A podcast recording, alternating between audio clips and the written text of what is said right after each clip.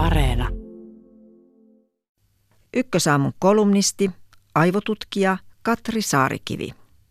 Kadulla pieni lapsi kuunteli postinjakajaa herkeämättömällä tarkkaavaisuudella, mutta samalla hieman ujostellen.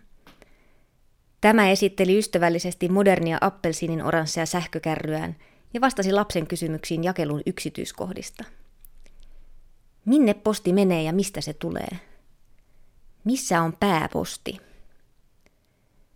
Aikuisille arkinen ilmiö olikin pienestä ällistyttävä. Tuttu riviammattilainen sankari. Lapset tuntuvat toisinaan elävän jatkuvan ällistyksen tilassa. Monet asiat kaappaavat tarkkaavuuden ja herättävät ihmetystä.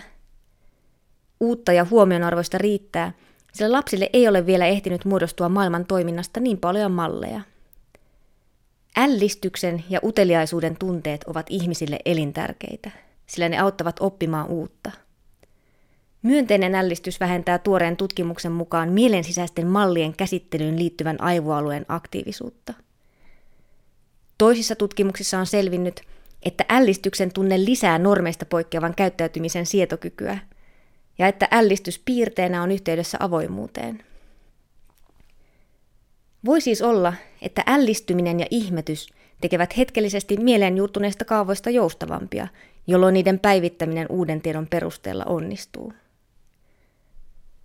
Ällistymisen on myös havaittu hälventävän minän ja muiden rajoja mielessä, mikä saattaa auttaa yhteistyön tekemistä toisten kanssa.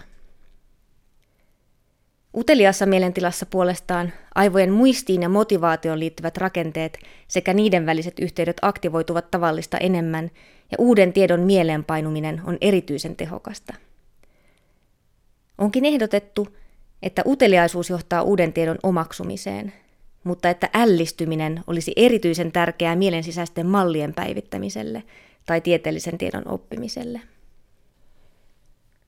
Nykyajassa uutta tietoa ja oppimisen mahdollisuuksia on tarjolla valtavasti, mutta samaan aikaan ällistyksen eteen on syntynyt esteitä. Netissä sosiaalisen median väkevöittämä ryhmäajattelu voi kaventaa ihmisen sietokykyä oman ryhmän suosimaan käsitystä vastaan olevalle uudelle tiedolle. Vahvistusharha suorastaan sokeuttaa meidät sille. Valtava tiedon määrä itsessään voi myös lisätä stressiä – Tämä kasvattaa kontrollin kokemuksen ja ennalta tietämisen tarvetta, sillä ne lievittävät epävarmuutta. Ällistyksen kadon hinta voi kuitenkin olla suuri.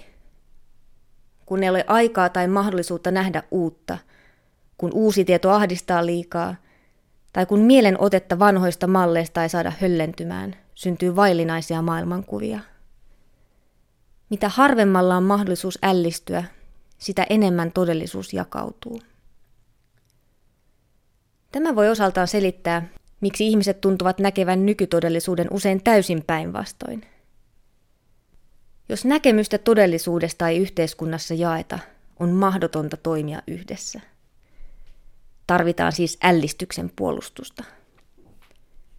Miten se onnistuisi? Ällistymiskykyä voi harjoitella esimerkiksi vuorovaikutuksessa – Entä jos seuraavalla kerralla lähtisikin uteliaalla otteella keskustelemaan somessa sen tyypin kanssa, jolla tietää ennalta jo olevan typerä mielipide? Jos huvikseen välillä pöyristymisen sijaan vain ihmettelisi. Voi olla, että mielipide ja perustelut ovatkin kauttaaltaan älyttömiä. Uteliaisuuden ei tietenkään pidä antaa estää kriittisyyttä. On kuitenkin mahdollista, että kohtaa sellaista uutta tietoa, josta muuten jäisi paitsi – jolla pystyy tarkentamaan omaa kuvaansa maailmasta. Toinen keino voisi olla se, että ällistymiskykyä arvostettaisiin ylipäätään kanssa ihmisissä enemmän. Harva esimerkiksi haikailee maansa johtoon ällikällä lyötyä pääministeriä, sillä johtajilta kaivataan varmuutta ja vakautta. Nopeasti muuttuvassa maailmassa vakauden edellytys on kuitenkin kyky päivittää ajattelumalleja. Mitä jos seuraavassa puoluejohtajapaneelissa kysyttäisinkin, milloin viimeksi yllätyit uudesta tiedosta ja muutit sen perusteella ajatuksiasi? Voi olla hyvä esittää sama kysymys myös itselleen. Ovatko ajatukset ja mielipiteet juuttuneet kulkemaan samoja raiteita? Voi olla huojentavaakin vaihtelun vuoksi välillä luopua ainaisesta tietämisestä ja tuntea itsensä pieneksi kaiken sen edessä, mikä on itseä isompaa ja mitä ei vielä ymmärrä.